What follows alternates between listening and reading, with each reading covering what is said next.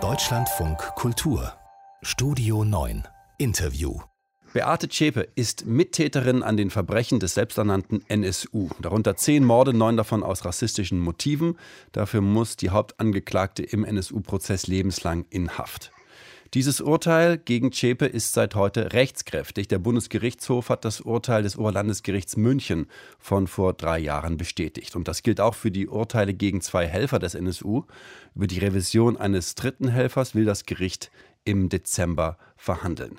Was das bedeutet für die Angehörigen, aber auch für den Prozess und für die Aufarbeitung des NSU-Komplexes, das kann ich jetzt mit Mehmet Daimagüler besprechen. Er ist Rechtsanwalt und hat im NSU-Prozess Hinterbliebene der Opfer als Nebenkläger vertreten. Schönen guten Abend.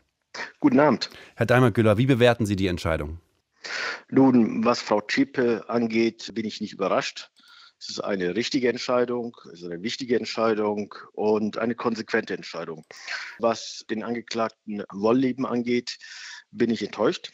Ich hätte mir gewünscht, dass dessen wichtige Rolle, ideologisch wie logistisch, bei der Planung und bei der Ausführung der Taten härter bestraft wird. Die Bundesanwaltschaft hatte zwölf Jahre gefordert. Ich hatte 14 Jahre beantragt. Er hat deutlich unter 10 bekommen. Das ist enttäuschend. Und was Herrn Schulze angeht, ist der einzige, der nach meiner Ansicht entscheidend zur Aufklärung beigetragen hatte, der auch sich glaubwürdig schon vor langer Zeit von der äh, Nazi-Szene abgewandt hatte. Da hätten wir tatsächlich gewünscht und haben das auch beantragt, dass er eine mildere Strafe bekommt. Auch das eine Enttäuschung, aber auch erwartbar. Das heißt aber alles in allem, für Sie kann das Urteil, was wir heute gehört haben, nicht komplett dafür dastehen, dass es eine wasserfeste Sorgfalt beim Oberlandesgericht München gegeben hat? Also was Frau Zschäpe angeht, ja, glaube ich, dass das Gericht äh, sehr penibel geprüft hat und auch sehr äh, penibel das begründet hat. Im Grunde genommen war der Zug für Frau Zschäpe schon nach einigen Wochen, einigen Monaten abgefahren. Die Verteidigungsstrategie der Altverteidiger zu schweigen hatte nicht funktioniert und die Strategie der neuen Verteidiger zu reden hat auch nicht funktioniert. Denn äh, sie hat zu einem Zeitpunkt geschwiegen, wo sie hätte die Wahrheit sagen sollen. Und sie hat zu einem Zeitpunkt gelogen, als sie dann besser hätte schweigen sollen. Und äh, die ganze Storyline, die ganze Verteidigungskommunikation, äh, das, was da vorgebracht wurde, war einfach nicht überzeugend. Im Wesentlichen war ja, was die Frau Triebe so gemacht haben soll, an einzelnen Handlungen. Ob man das als Beihilfelandung sieht oder als mittäterschaftliche äh, Handlung. Und es ist so, Frau Zschäpe hat ganz, ganz viele Sachen gemacht. Ja? Und da waren Dinge dabei, wie sie hat den Nachbarn erzählt, dass die beiden Männer auf Montage wären. Sie hat die Bekennervideos äh, eingeworfen. Sie hat das Zeitungsarchiv geführt, wo die Mordtaten dokumentiert wurden. Sie hat die Urlaubskasse und überhaupt die Finanzen geregelt. All diese Handlungen wären für sich und isoliert betrachtet nur Beihilfe. Aber ich hatte in meinem Plädoyer gesagt, man darf das nicht isoliert betrachten, man muss das in einer würdigen Gesamtschau sehen. Man muss schauen und fragen, werden die Taten geschehen, hätten die Männer das machen können, ohne alles in ihrer Gesamtheit, was die Frau Schäbe gemacht hat. Und dann ist das eine andere eine andere Qualität und genau das hat das Gericht in München gesagt und wurde heute vom BGH bestätigt. Insofern richtig. Hm. Aber wir dürfen uns eben nicht davon trüben lassen, dass das eine gute Nachricht ist, denn insgesamt ist das Verfahren gescheitert und da führt kein Weg dran vorbei, das zu konstatieren. Gescheitert tatsächlich. Das ist ein sehr harsches Urteil. Es ist ein harsches Urteil, aber es orientiert sich daran, was äh, juristisch in einem Strafverfahren aufgeklärt gehört. In einem Strafverfahren muss geklärt werden, ob die Taten, die den Angeklagten vorgeworfen wurden, von ihm begangen wurden aber es muss auch geschaut werden, ob es Mittäter gab, Helfershelfer. Es muss geschaut werden, ob staatliche Organe beteiligt waren.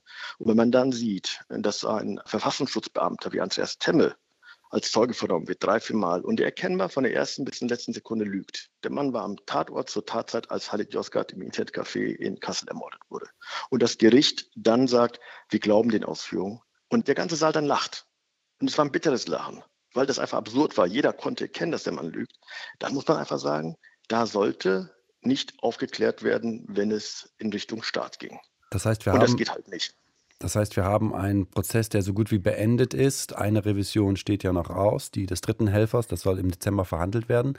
Also ein Prozess, der fast beendet ist, aber tatsächlich eine Aufarbeitung, bei der nach wie vor viele Fragen offen sind. Wer kann denn diese Fragen aus Ihrer Sicht beantworten?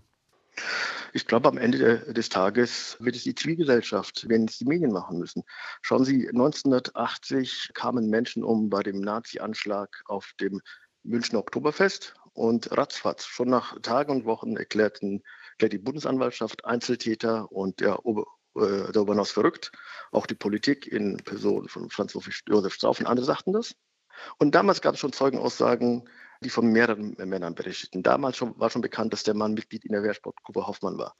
Und seit jetzt bald über 40 Jahren kommen immer und immer wieder neue Erkenntnisse, basierend auf den Recherchen von Journalistinnen und Journalisten, die nicht locker lassen, von Studierenden, die dazu, zum Thema forschen. Ich setze darauf, dass die Zivilgesellschaft sagt, wir können nicht mit dieser Wunde, die nicht heilen will, leben. Und darauf setze ich auf den Staat, auf die Strafverfolgung die Bundesanwaltschaft, die ja noch angeblich acht Strukturermittlungen führt, von denen man nichts mehr hört. Darauf setze ich nicht mehr und ich glaube, darauf sitzt niemand, der sich mit dieser Materie befasst. Und das ist bitter. Das heißt, Genugtuung und Frieden für die Angehörigen kann es aus Ihrer Sicht eigentlich auch heute nicht geben. Wie soll das gehen?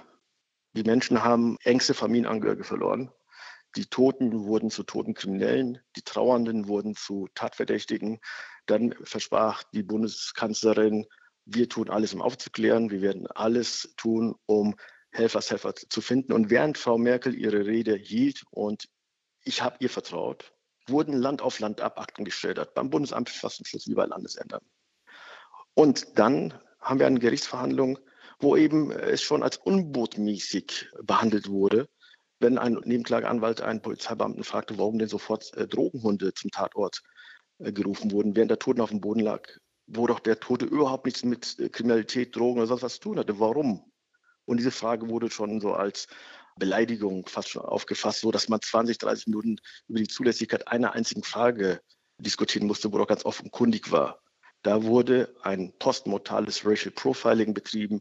Ein toter Türke, ein toter Griech auf dem Boden, der konnte nur irgendwie kriminell sein. Und dieser, dieser, dieser bitteren Erkenntnis, dass wir es mit einem Rassismus zu tun haben, der institutionell ist, ja, das hat sich doch nicht geändert. Was hat sich denn seitdem da geändert? Und deswegen empfinde ich die Frage, die mir manchmal gestellt wird, was haben wir aus dem NSU gelernt, schon ein bisschen äh, forsch, weil das impliziert ja das, was gelernt wurde.